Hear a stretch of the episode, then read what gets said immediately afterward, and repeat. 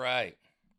We have Dr. Cid Martinez here on Slow Motion with Bishop Bowser. And uh, Dr. Martinez is an associate professor at USD. He's in sociology.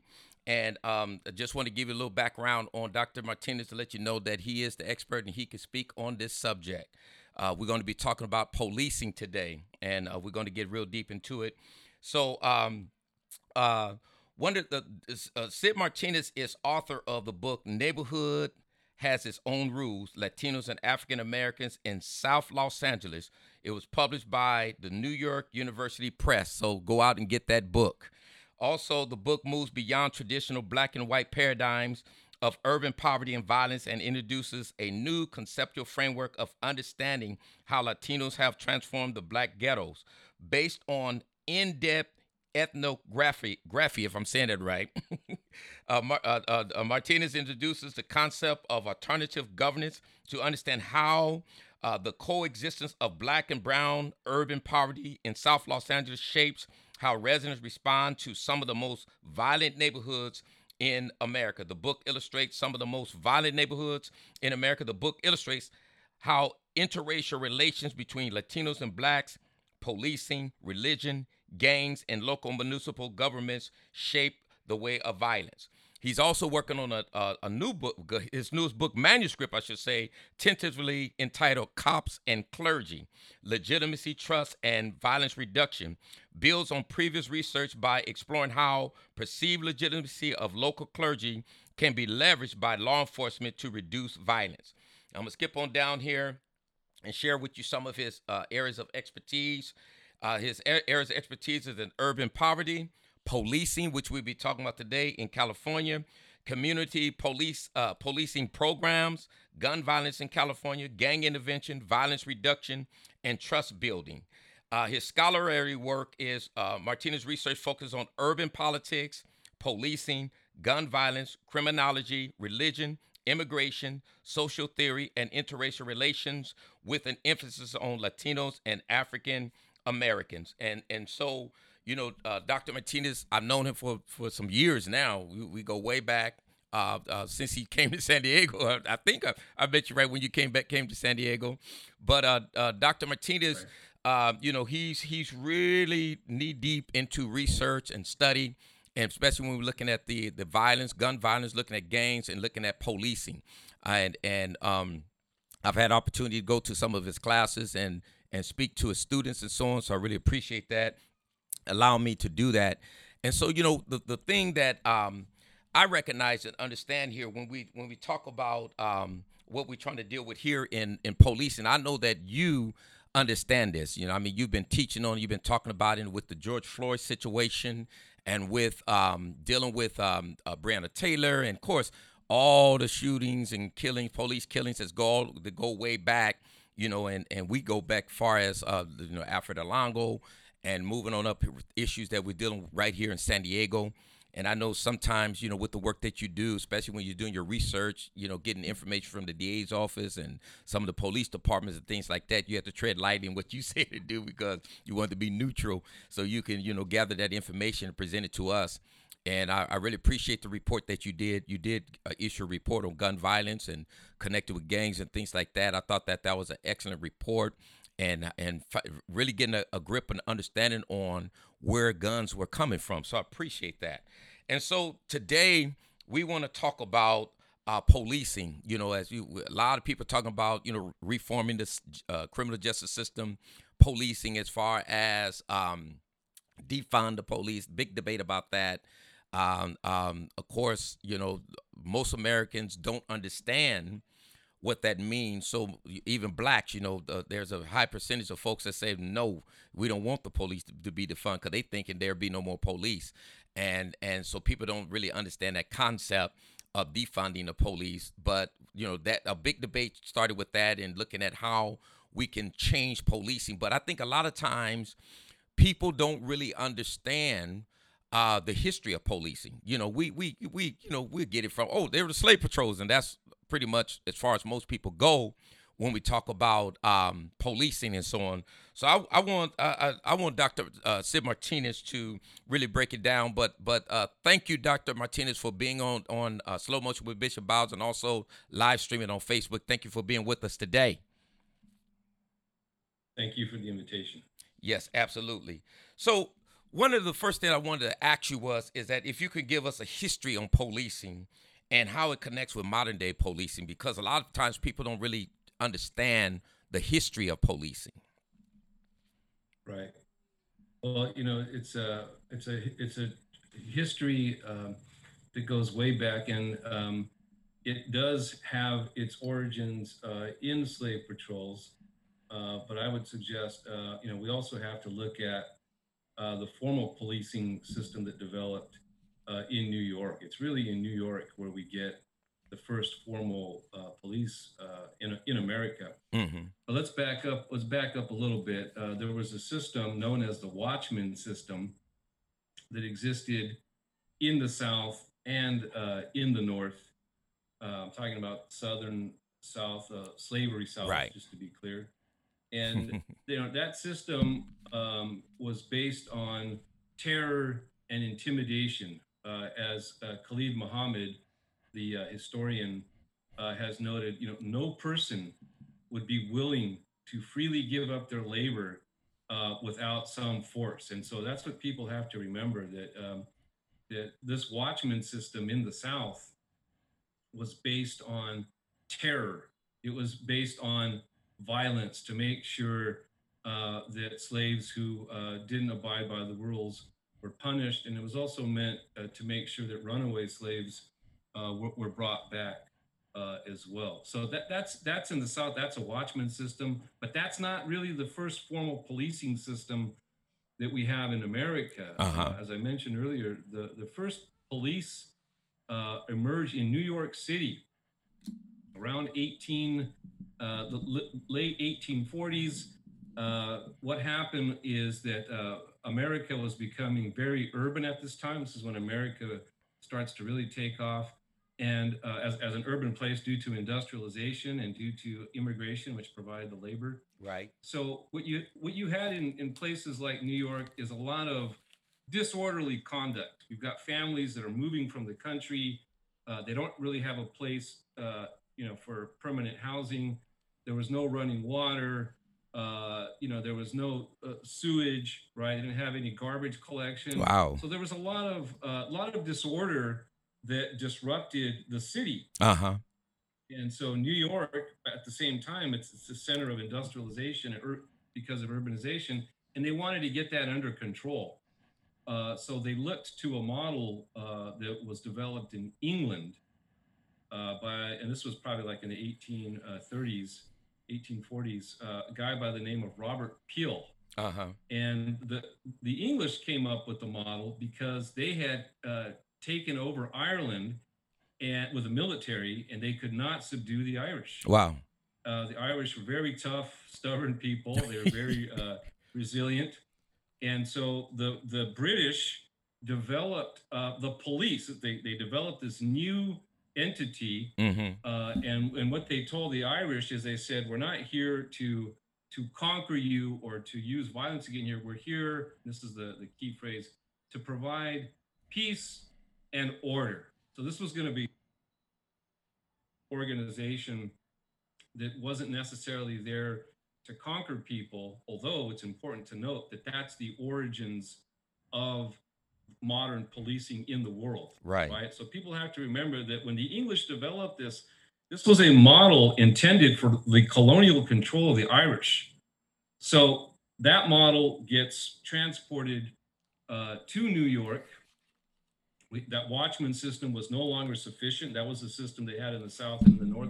And the watchman system wasn't sufficient because it wasn't very organized uh, and it didn't uh, go after uh, after uh, it didn't try to prevent crime. What it did is it went and it apprehended people who were wanted for crimes. There was sort of like uh, the judge would would issue a warrant and then they would go out and find these people. Okay. And they try to provide some some perfection of the town. So it wasn't very organized. It wasn't very efficient.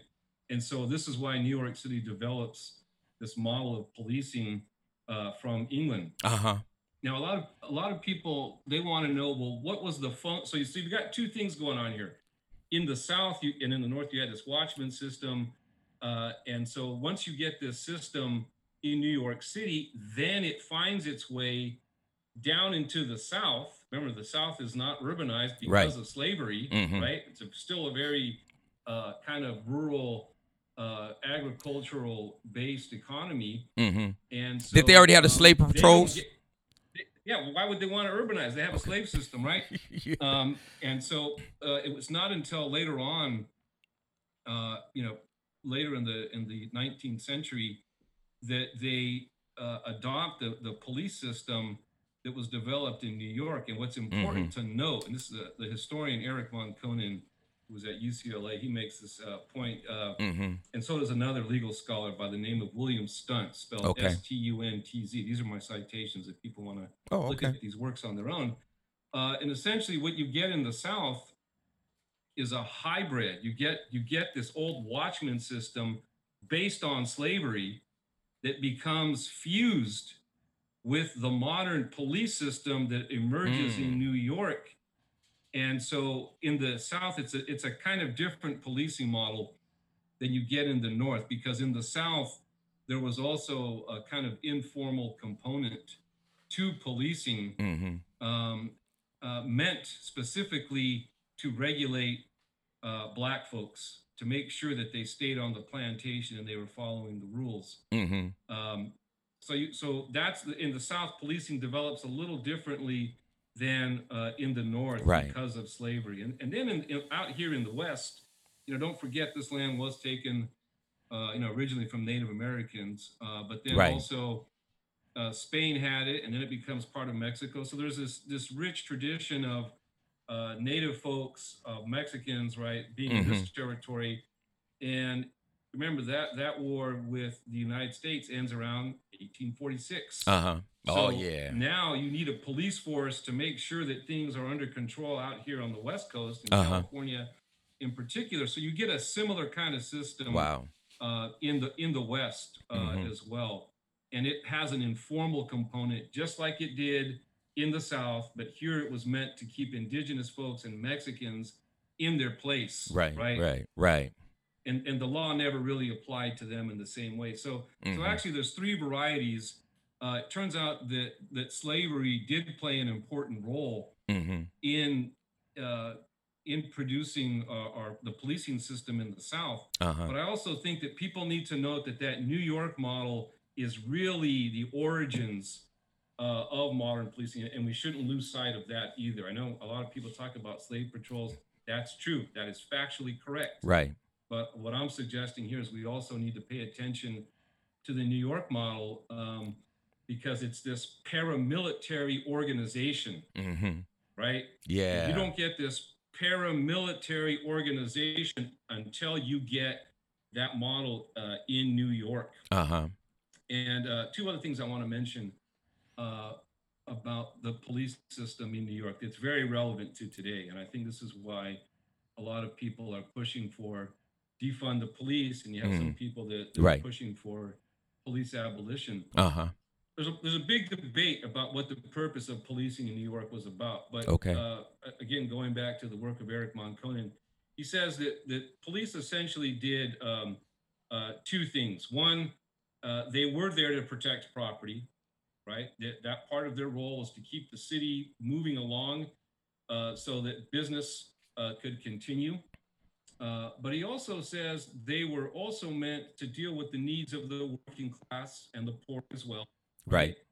Um, so it wasn't just interest, but know, the big takeaway from his work is that fundamentally uh, emerged in New York to deal with what was known as the dangerous class. And the Wow. dangerous class were working class people, mostly European immigrants, right? Um, and their job was to keep these people in place and from disrupting and creating disorder. Now, when you say these people. So- I know there's there's various groups of people. Uh, what people you, you, you're specifically speaking about when you say these people? Yeah, so here I'm most in, in New York, I'm mostly talking about European immigrants hmm who were working class, like the Irish, slavery, German, Poland, Polish. Yeah, what, exactly. okay. Exactly.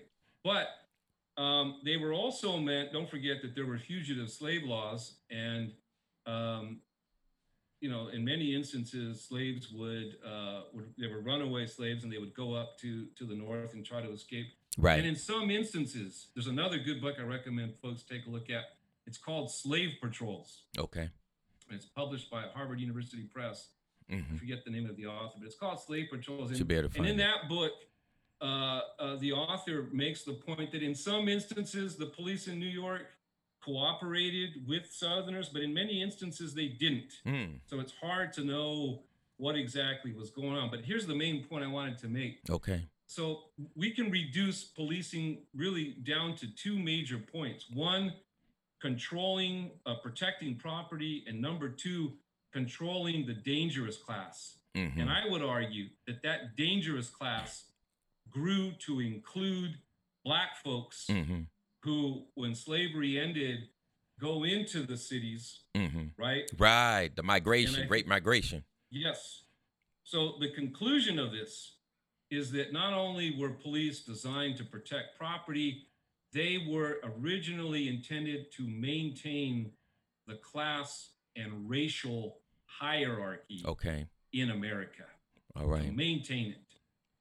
Uh, and when you when you get to some of the recent works by uh, uh, Khalil Muhammad, which you and I have discussed, or, uh-huh. you know, he has a book that I highly recommend folks yes. look at. It's called the, uh, the Condemnation uh, of Blackness.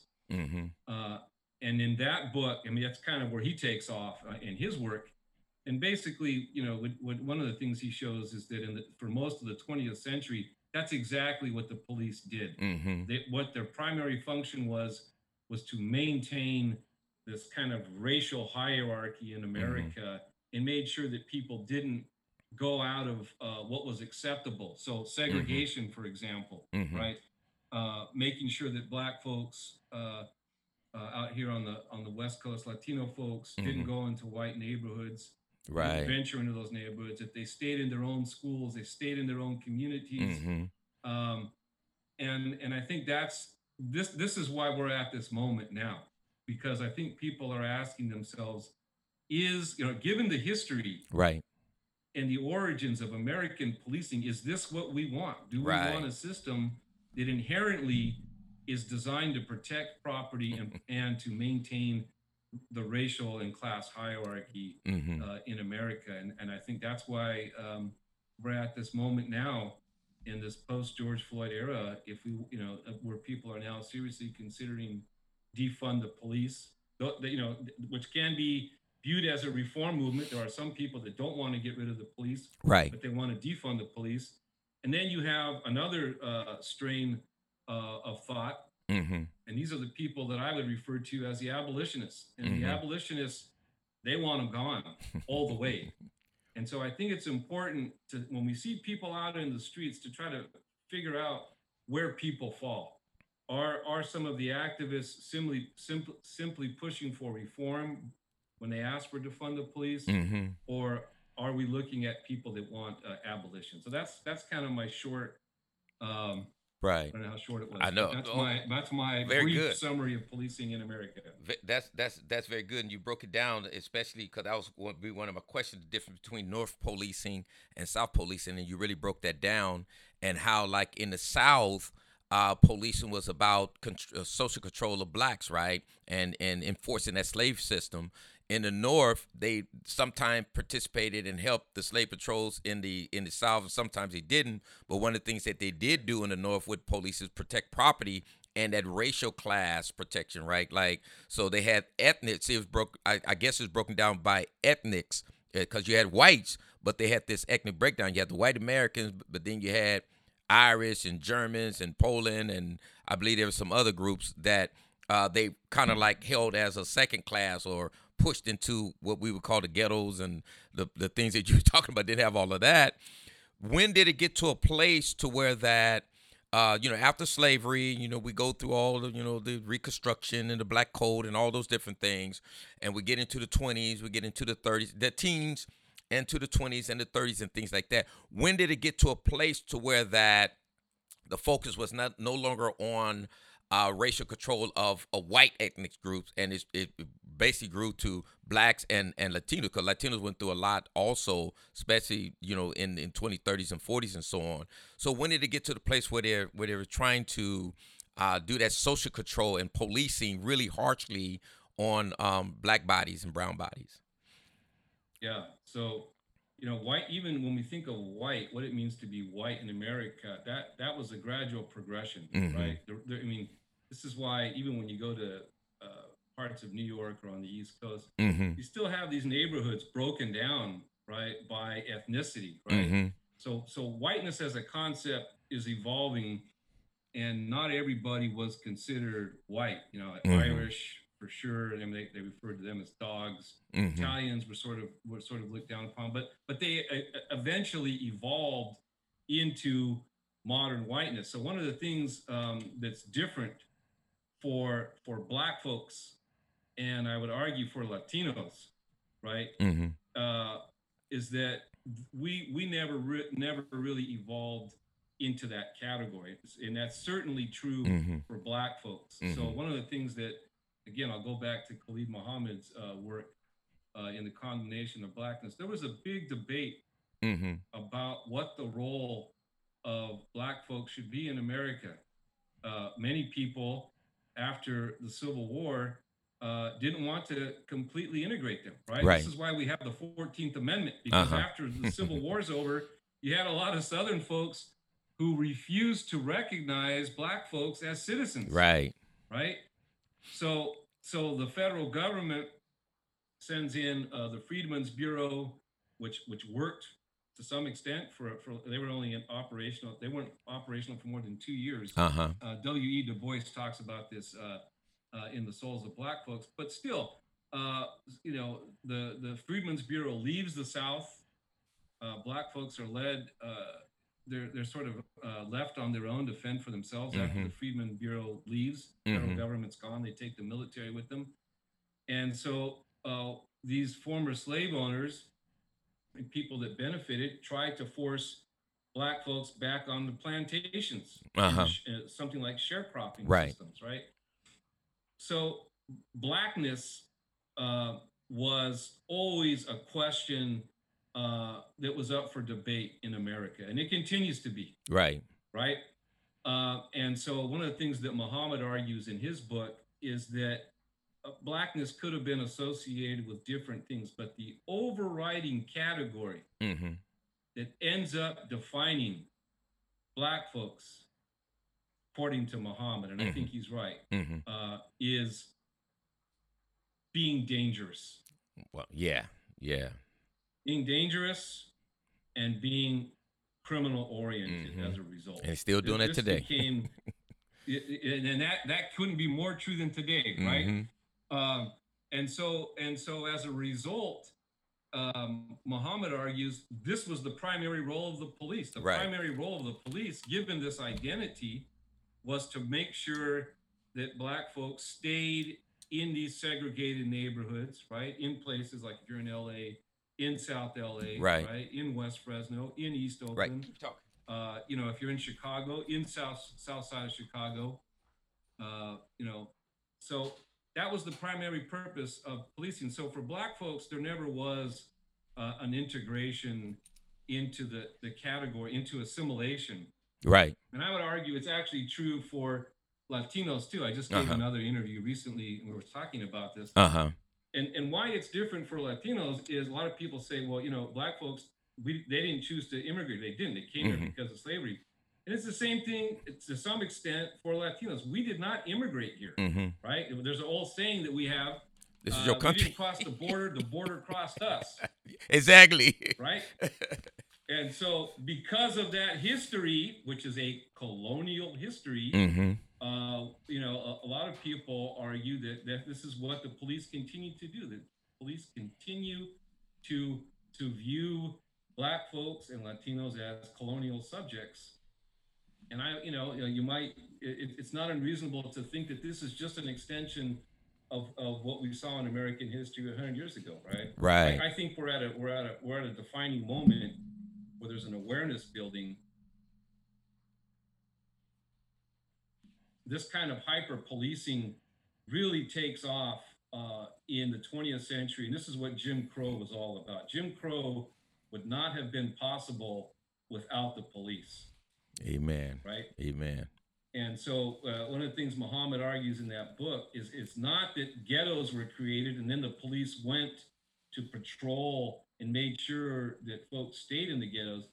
He's implying that that without the police, you don't get ghettos. You need right. police to form ghettos to make sure that people stay uh, in their place, in, you know, because of this racial hierarchy that we have uh, in America.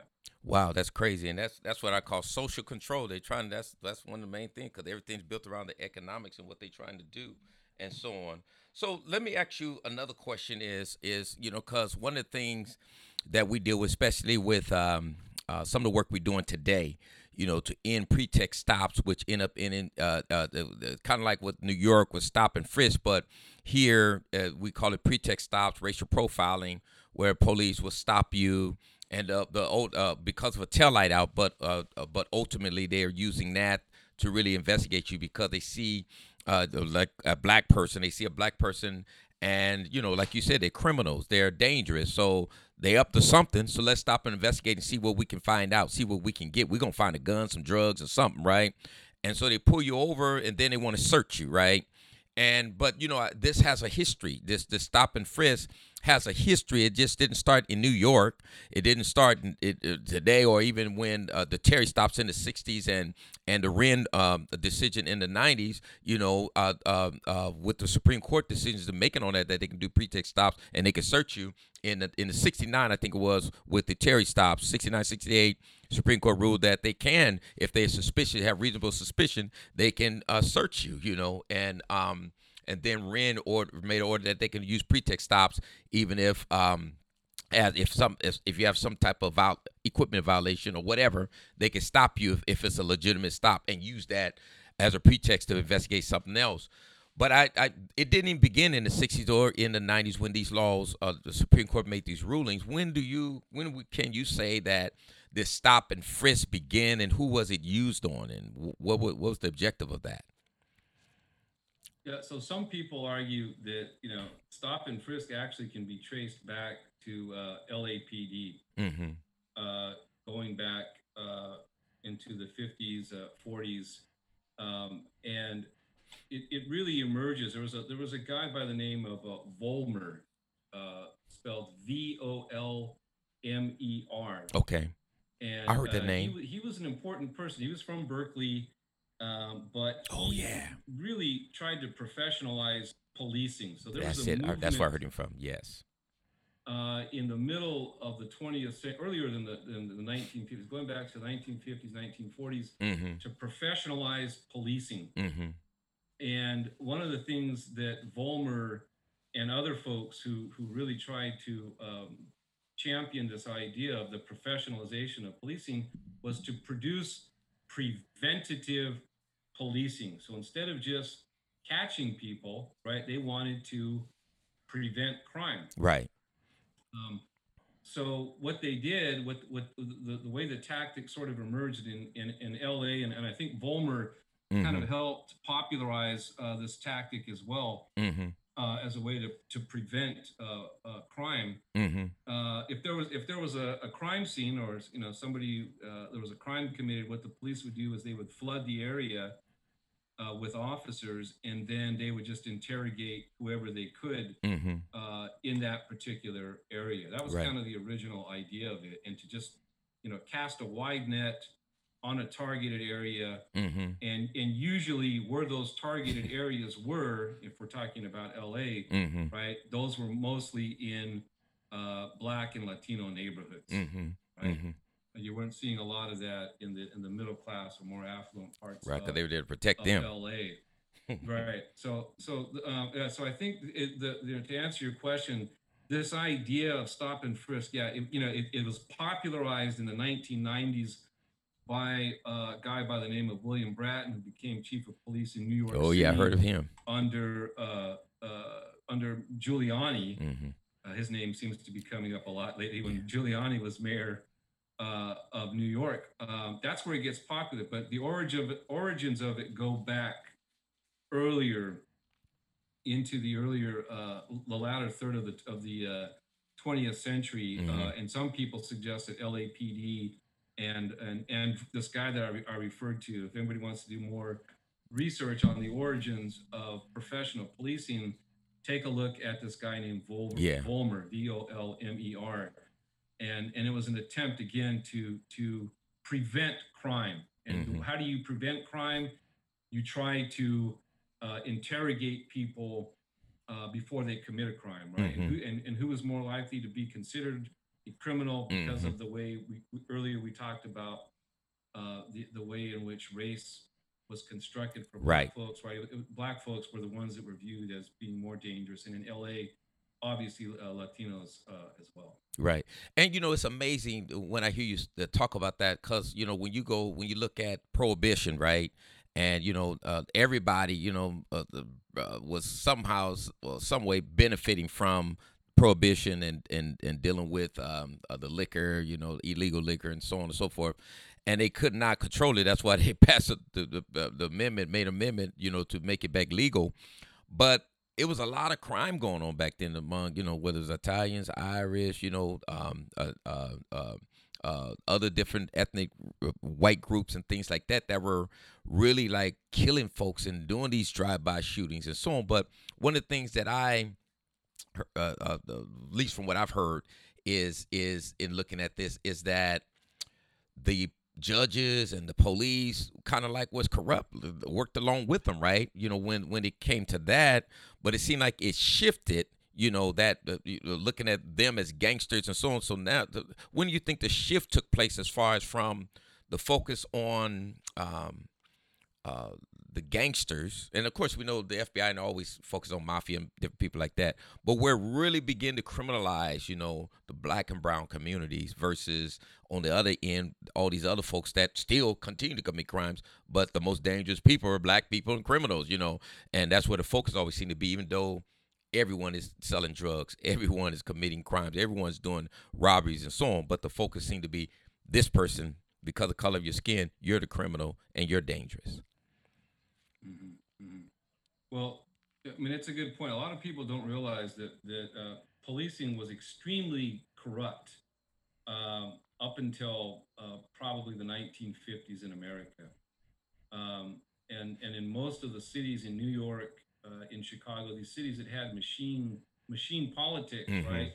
This is where um, you had a, a, a ward boss and uh, they would they would get people jobs, and in return, uh, people would vote for these political candidates who were getting them jobs. But a lot of these bosses had a lot of money, and they they they bribed a lot of people. Right, Mhm. this is the history uh, of most big cities in America. The, the odd thing is that in LA, there were no machines. This is what's really odd about it. Um, and so it, it was just it was very corrupt. Uh, so it's not until the 1950s, which is I think is around the time when you really start to see uh, stop and frisk ah developing even more. Yeah. Right. Because that's the time when William Parker, during the 1950s, becomes chief of I heard police him. in LA. And everybody, everybody's heard that name Yeah. from LA. Uh, and his main thing was to root out corruption. What he told his officers is, "You can do whatever you want, but I don't want to see people on the take." Uh, a lot of that's rhetoric. Um, I'm sure there was still a lot of corruption. And he But- didn't he recruit a lot of people from the, the sorry, I just want to ask, uh, interject and ask a question. Did did didn't he hire a lot of uh, folks from the South to come and police in in L.A. during that time? He, he did, and he and he hired a lot of people from the military uh, as well. Ah, look at that. He wanted to be very professionalized. Mm-hmm. So that, that and that kind of, you know, reaffirmed Militarization, yeah. some of those racist ideas. You had people coming from the South, you know, they're mostly mostly white folks, and then you you hire these people from the military, right? And so you get that kind of military uh, culture uh, as well. Yeah, yeah, absolutely. Go ahead. I'm sorry. Question: I think there's, yeah, go ahead. No, go Um, ahead. Go ahead. I think you froze up a little bit. Go ahead. Okay. Yeah, no, what I was going to say is that um, I, I think you start to see more aggressive policing as the size of the black population grows in urban America, right? Don't forget that it was during the, the Great Migration after World War II when you get this mass exodus Mm-hmm. of black folks coming into urban America Right. at the same time that police departments are becoming professionalized and trying to prevent crime. Mm-hmm. And so this is when policing, to go back to what I said at the beginning of, of our discussion, right? What is their job? What is their primary job? Their primary job, uh, one of their primary jobs is to to maintain the ra- the racial and class structure in America. Mm-hmm. And so if that if that meant that black folks were coming into cities in large numbers, which they were after the the Great Migration, Mm-hmm. uh, then then that meant that they had to be more aggressive. So I think uh, the professionalization of policing, but also uh, the influx of black folks coming out of out of the South uh, into big cities, even here in California, right? Right.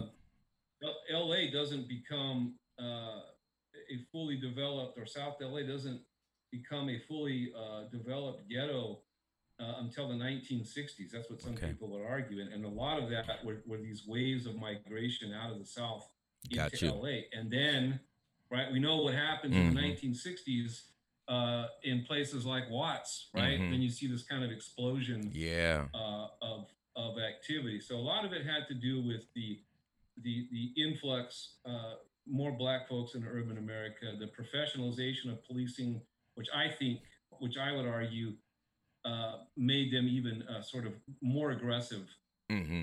uh, because of their attempt to try to prevent crime. And by preventing crime, that meant using tactics like stop and frisk that were already well in play in, Mhm. in LA before we even get to New York. And I'm glad you brought that up Mm-hmm. because people tend to overgeneralize stop and frisk as if it only existed Yeah. in New York. Mm-hmm. Right? There's a there's a long history of it in in LA, um, in California be- before uh, it became popularized. Yeah, absolutely, absolutely. So the the other question I have for you is, um, when we talk about the criminal justice system, when was that concept developed? You know, when you start like, you know, uh, it's new now. I I know like. I, I want. I know the conversations already were beginning before Michelle Alexander when she wrote her book, you know, New Jim Crow. But you know, when she talked about that, and and and of course, California when they got sued, um, they had the the courts ordered them to do reform, and uh, so I know you know you know you, you're talking about in the 2000s we started hearing about this reform because before it was tough on crime, lock everybody up. Now people are talking about criminal justice reform, but this is, to my understanding, not a new concept, right? And so when we talk about uh, criminal justice reform, uh, when did that concept uh, come into existence or was started being developed? When when when did it start?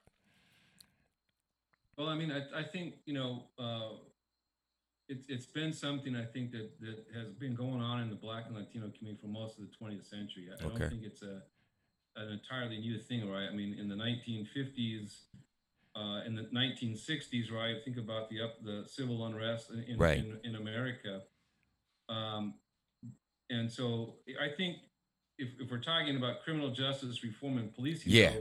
uh, we could, the 1960s, I think, were the time where we really start to see these ideas developing. This is where, uh, you know, the Black Panthers developed the Mhm. uh, 10 point plan. Uh, and so it, this, this idea of police abolition, I was telling my students, it's not a new idea. That's right. It's not a new idea. Uh, people in the 1960s, the Black Panthers were talking about this. Angela Davis has been Mhm. talking about this. Um, and there were attempts by communities to police the police. Right. There, there was a program called the CAP program. I forget what the acronym was, but this like Watts in places uh, in Oakland, and their whole thing was to was to police the police. So you, you see a lot of um, uh, these ideas from the Black Panthers. You see a lot of these ideas uh, even coming from um, uh, people that were arguing against uh, you know racism. I think what, there was a term. I'm trying to think of the term for uh, the, not the Third World Movement. Right Mhm. was was trying to push for justice and equality as well. Mm-hmm. Uh, but there were there were I think in the 1960s uh, when you look at what the civil rights movement was about, uh, when you look at uh, the black what the Black Panthers were doing, I think this is when a lot of the ideas that we're um, confronting now uh, emerge. So, and, and understanding and looking at that, you know, and I, I, I just have, uh, unless you have something else, I, I, I just have one more question, but it's kind of like a twofold question, two part question. Is that you know when you talk about the police and bringing it to modern day, we understand, look at the history of it, and see, and so we can see how we got to where we are now, you know, and especially uh, with the uh, the crime bill of what was that 94 95 somewhere around there bill clinton crime bill. And that just escalated things you know to a whole nother level bringing all type of resources for police to hire to train and so on. I was talking with a uh, chief of police and he uh, uh, uh, out here and he was telling me when he started force that's when when the, when that crime bill passed that's when he got on the force. And he was told, you know, hey, just get out and arrest many people you can and put them in prison, fill the prisons, fill the prisons, and that was the objective because there's money to build prisons, money for police, money for them to get trained, and so on. So, when we talk about criminal justice reform, how do uh, um, can first question is, first part of the question is, can the police fix themselves, right? because most of the time they always want to be at the table or guide the conversation or they'll say they let the, the community guide it but they still like there they always use things like you know like uh, i'm just using this as example the crb uh, uh, citizens review board or community review boards these review boards they say oh that should be people with law enforcement background right right because they always feel like they're the ones you know that have the expertise to do what needs to be done, whether it's investigation, whether it's uh, fixing the system. So the question, part first part of the question is, can the police fix themselves? Right? Can they fix themselves? And then the second part of the question is, is that what I see standing in the way of criminal justice reform, or reforming police, I should say, is these police unions, and and how did they become so powerful? You know, and and, and at one time, police, from what I've heard, is that they were used to bust up the unions, right? and now they have a union. what do you think about that? What are your thoughts on that? Yeah, uh, in terms of can the police police themselves, I, I think the answer to that one's pretty clear. That uh, what most people are really upset about, you know, why we're in this moment now, uh, since the death of uh, George Floyd, mm-hmm. is accountability. Right, right, right, and and accountability for misconduct um, is a problem. Right. It's a problem because the law uh, allows um, police officers to use force in a way that most of the time is going to be justified, and it's the right. law. Right. Right. Uh, and they understand that, uh, and so uh, you know they have this thing called qualified immunity, mm. which basically gives uh, the police the right to use force if they feel that their life is threatened, uh-huh. and if it's something that is typically done that most officers use in the if force is used typically in those kinds of situations. Mm-hmm. So uh, you, you, need public input. Um, there's no way that the police are going to. They have shown us. Uh, mm-hmm. we've we've been talking about reform. People have been asking for um, these issues to be resolved, and history has taught us that the police are not able to police themselves. Right? And what about these unions? Uh, oh, I'm and, sorry. And, go ahead. And they're funded by the public. They're funded by the public. So we should have the public should have more input in determining what happens, right? And and and the way the system is developed, uh, and it's not a, it's not an accident, by the right, way. Right, uh, the, the, the re- there's a great book by a guy by the name of Fogelson, mm-hmm. F O G E L S O N. It's called Big City Police. Okay. And basically, what he argues in that book is that because cities were so worried about the corruption from mach- the machines that I described earlier, these European ethnics, right? Like the Irish and the Italians, mm-hmm. who were working class people, because police departments were so corrupt, they wanted to make sure that the public had very little influence on the police. Mm-hmm. So they created this bureaucracy basically that was impenetrable to the public and that the so that the public would have very little influence uh, because of this fear Right. that the, they were going to be controlled. Well, Mhm. now we have another problem, and that is, you know, now there aren't enough outlets and ways to have meaningful participation uh, with the police. Right. So uh, I would argue that uh, because of the accountability issue and because of the of the few channels that are open to the public that, that really have disciplinary power Mm-hmm. um, that uh, there's no way that the police can can uh, police themselves. Right. And and these unions, um, how did they become so powerful? You know, uh, is it their lobbying ability, and when they start first start forming these unions? Because at one time, police was used to bust up unions. Right. So so going back to what I had mentioned earlier, right? So in beginning in the 1950s and 60s, when police become more professional, Okay. uh, this is the time when unions uh, start to take off in the 1960s. And little by little, um, as the city bureaucracies have increased, um, police departments, especially in places like California, Mm-hmm. have found ways to grow the power of their union, especially the more they felt like they're under attack. The more Right. that the police departments feel they're under attack, the more they they feel like they, they needed to strategize. So I'd say probably since the 1960s Wow. uh, that, that they've done this. And, and, and there's at least, uh, there's multiple ways in which they're able to grow, they were able to grow and how they're able to influence people. One of the ways that, that they're able to influence what happens is through their, uh, from the dues that they get from their members, they're able to contribute to elected people who are running for, for office, elected Uh-huh. officials. So uh, if you want to win, uh, you know, if you're running for city council or you're running for any municipal position, getting that police endorsement is important for two reasons. One, it shows you're not soft on crime, Mm-hmm. right? Because the police are backing you. Mm-hmm. Number two, you're going to get that money for your campaign. So those two things, I think, end up being a very powerful force for um, people running for positions like city council, but they can also be very influential uh, for races like the district attorney, Yeah.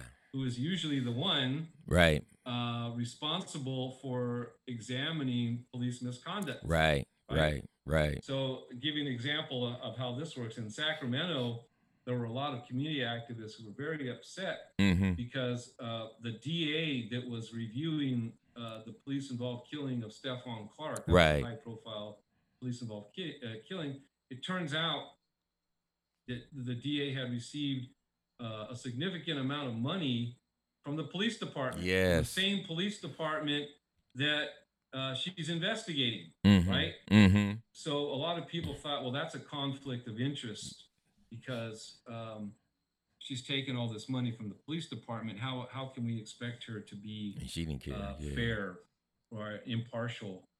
Uh, so that is, I think that's the first thing uh, that makes the unions powerful. The LA Times ran a really good article, I think, back in September on this issue.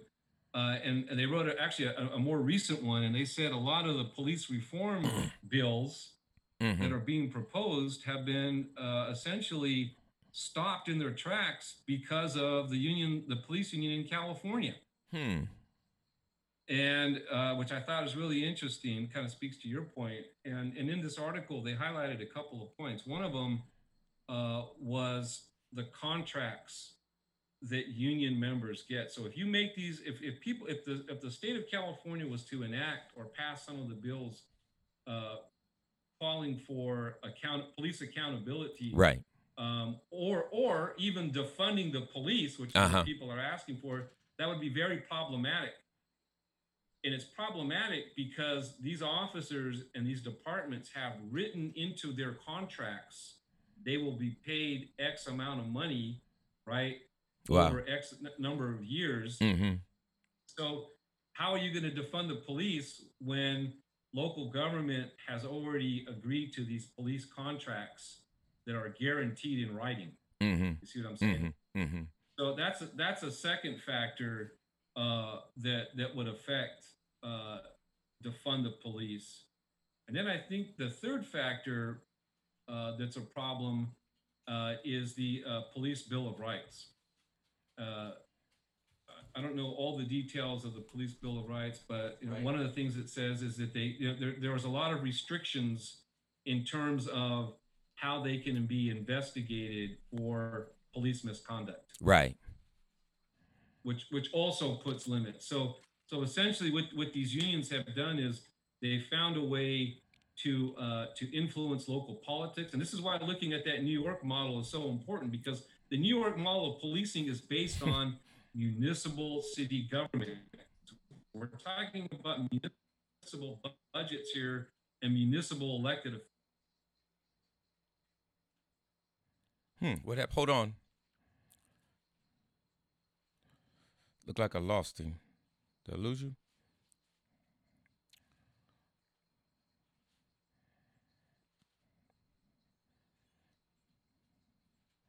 Hold on. It looked like I lost Dr. Martinez.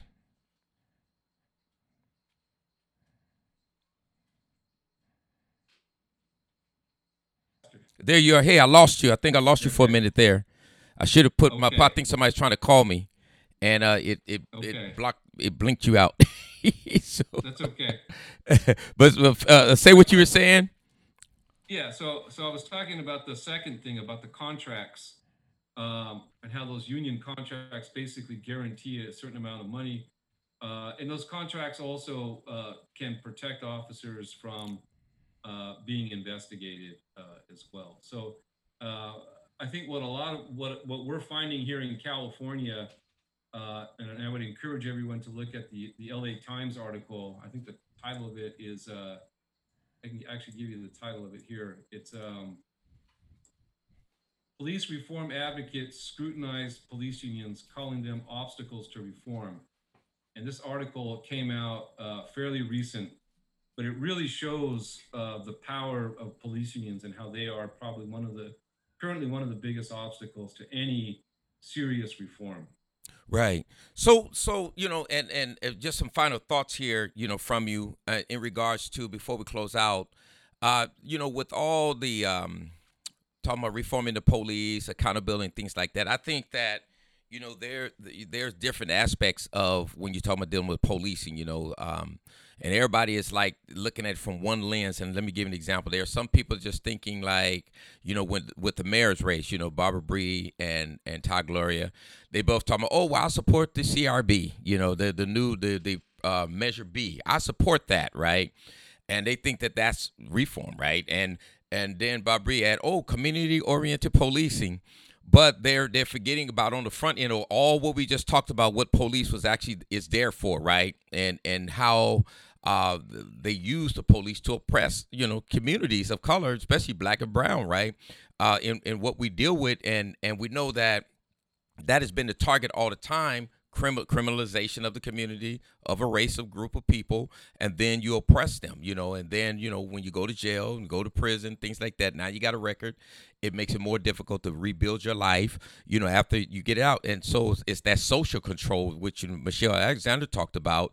So my thing is is that we have to eh, we have to uh, have a we have to look at it from a a not just one lens but a comprehensible whole. We have to like uh, yes, we need CRB accountability. Yes, we need transparency. Yes, we need police, compassion policing in, in the community. But also, they have to change the culture within policing and in what we're talking about the stop and frisk and and that that first they are the first responders to mass incarceration, right? So uh, so we got to get in front of that. What are your thoughts on that? And how can we what what should we be addressing? Again, I'm going to come back to this point of accountability, right? Mm-hmm. I mean, what kind of power does the CRB really have? Um, are they are they able to to um, uh, somehow influence the disciplinary action uh, of officers? Mm-hmm. Uh, and and and as you know, uh, the past has shown us that lots of these organizations are are very weak uh, in terms of the power that they're given, uh, especially right. if, if they're headed up by the city. That's right.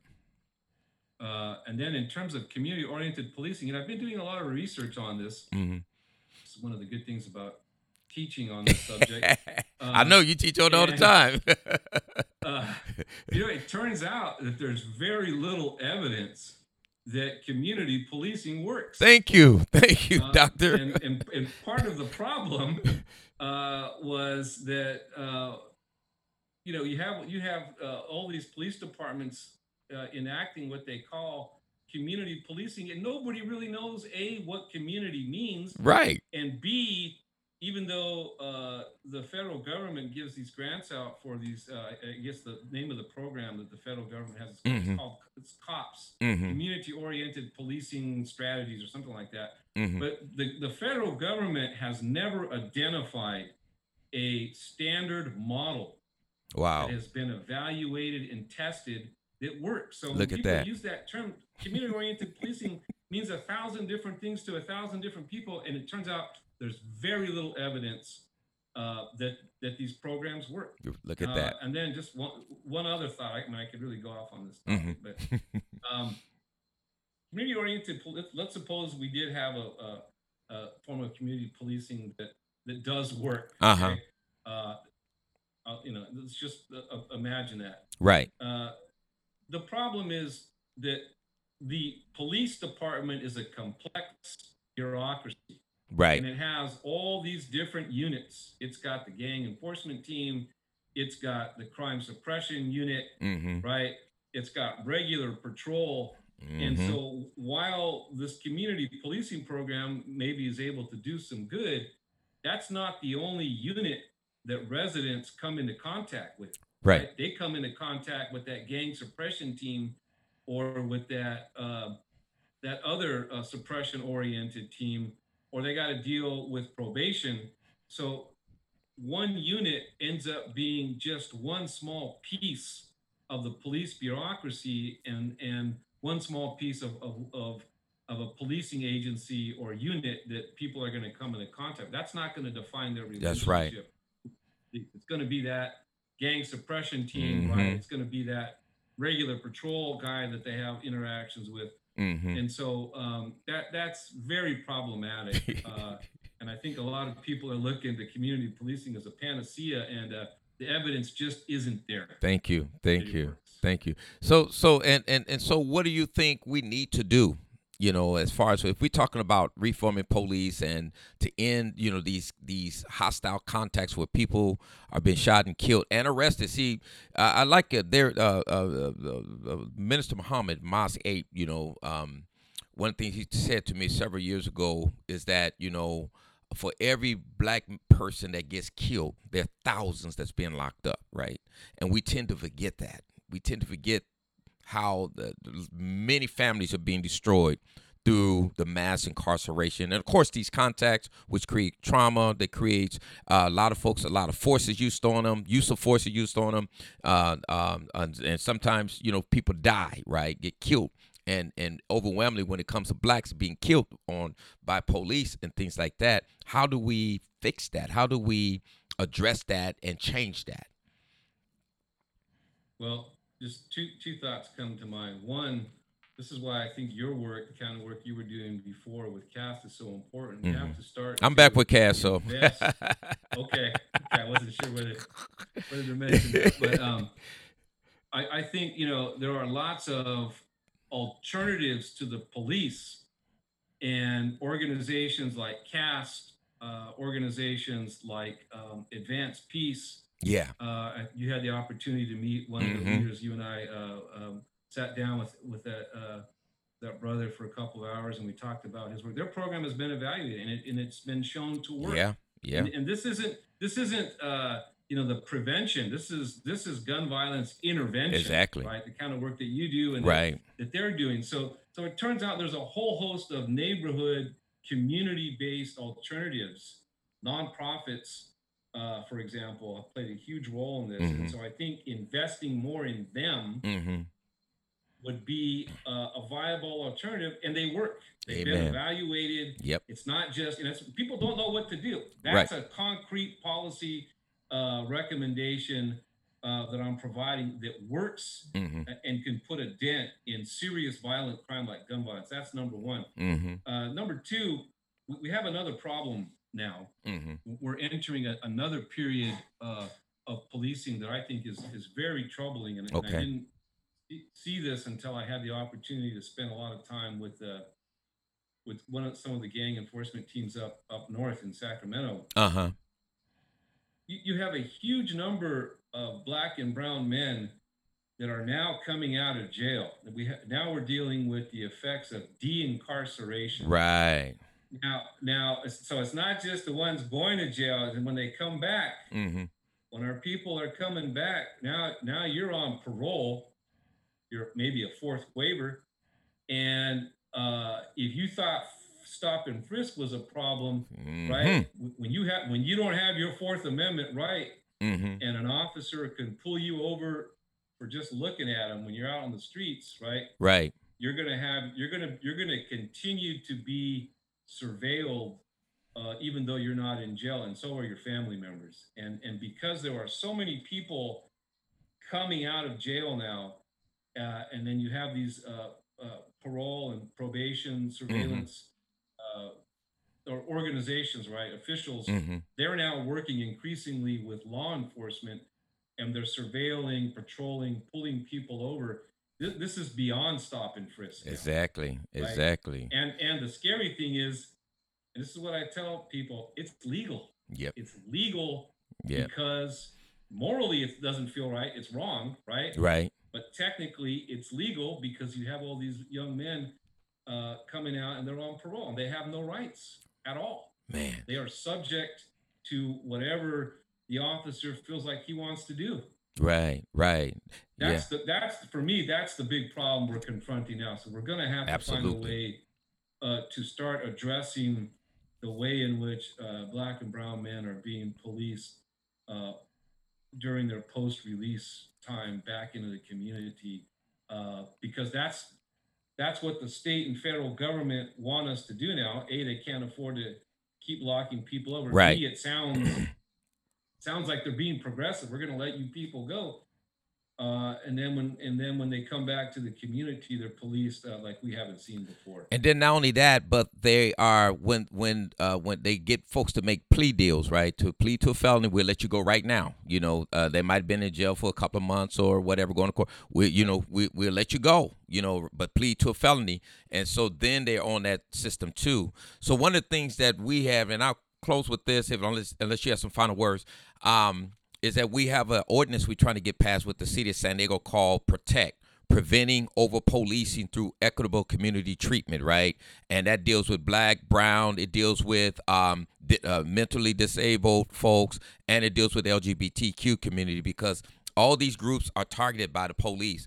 And so what we're trying to do is uh, uh, in that. So what Protect does is number one is that you can't stop someone unless you have probable cause to stop a person, right? You can't use a pretext stop. You tell lies out. We just investigate. No, they have to be a probable cause. Like there was a robbery and the guy was in a, this kind of car and it was a person that had a beanie wear and it fit that description. So that's a probable cause to pull that person over or stop that person, right? We know they lie a lot of times, even when it comes to probable cause. But that's number one. And then number two is is that with with having probable cause. This includes the fourth waivers, right? People on parole and probation, so that what we're saying is is even people that are fourth waivers, you shouldn't uh, be pulling them over unless there's a probable cause. There's a reason to do it, not just because oh I see and does he's on probation. Let's stop him, right? Because that's what they do. No, we want to end that, and we also what we also want to end is that just because you see somebody that may be documented as a gang member, that's not probable cause just because you have him documented, which may, you know, uh, be uh, falsely documented or what have because we know how the Cal da- gang database is. And then so, and then not only that, but no more consent searches, right? You need uh, uh, pro, you you need uh, probable cause to search also, not just to stop, but probable cause to search also. And so what, what we believe in in implementing this and then also finding the police department if they violate this this ordinance, right? Whether it's a thousand dollars, whatever we have to do to the individual that you know was stopped, you wasted his time and her time or what have you. People lose their jobs sometimes because they're always being stopped by the police, being late to work, or or having handcuffs put on them and the whole shebang. So we want to end that, and I believe that you know that'll that'll deal with that on front end of at least from the perspective of email, at least from the perspective of dealing with this this stop and frisk and how they police the community, treat the police and things, and then it also, I believe, will limit, you know, how uh, they police the community from the perspective how they police, like you say, the white class, right? You know, because they use drugs just as much as you know black and brown folks use drugs, but yet black people are overwhelmingly arrested for drugs. So I, I really, you know, I, I I think that you know ordinances like that, but when you bring that to the mayors, both of them, that's the the candidates for mayors, they don't want to touch it with a 10 feet pole, right? They they say, oh, well, we support CRB. Oh, well, you know, we're going to demilitarize this and all. Oh, those things sound good, but it's really not like what you just brought up. Uh, if the data doesn't support what they're talking about in the sense of you're going to bring true reform and make an impact in the community where community where you build trust where people uh, trust you where they say you know yes we have a a um what how did they they term it we have a a lovely I just say a lovely relationship with the police, right? You when black and brown folks say that, yeah, I trust them just uh, they trust them just as much as white people trust them and believe in them just as much as white people believe in them. Then you made uh, progress, and you're not going to make progress by simply some of the things that they're talking about because a lot of that stuff is on the back end. And even when you talk about community oriented policing, there's no data uh, really to support like what really works in that, right? So they they use that and throw that term out there, and there are some cities where that changed, but I think when the, when they changed to use community policing, they changed the culture too, right? They stopped criminalizing the community and stopped treating folks as dangerous and as criminals, but they treat them with decency and respect and so on, and implementing that procedural justice. So that was my final thoughts on it. If you have any final thoughts before we close out, you're free to do it at this time. no, I just want to thank you for uh, having me on. Uh, it's always a pleasure to talk with you and and uh, discuss these issues. Yeah, and thank you, thank you for being on the show with us, and I really appreciate it. Anytime I call on you for help, uh, whether it's a radio show or or podcast or or a lot of times I just call you to pick your brain. You're always there. You always give me resources, send me a lot of information to read and books to read and things like that, and so on. So I really appreciate it because it's always um, important. Because I was listening to you when you was talking about uh, Advance Peace and talking about, and I, I and I thank you for letting me meet with the brother, and then I was able to call him and talk with him and get some other information because some things I want to implement in San Diego from what they're doing because it worked, right? And and I really appreciate those type of connections and and the kind of work we do. But even in that work, like we did with Cass, you know, uh, what your role is very important also in the research, the data, and all of that. So uh, appreciate everything you you do, and always you know look forward to working together in the future in the things that we do and so on. I want you to hold on. We're going to stop. Um, uh, we thank everybody for being on our podcast, uh, Shaphat Outreach Podcast, Slow Motion with Bishop Bowser. And this is the end of episode 13. And we'll see you on episode, oh, you'll hear from us on episode 14. Uh, God bless you.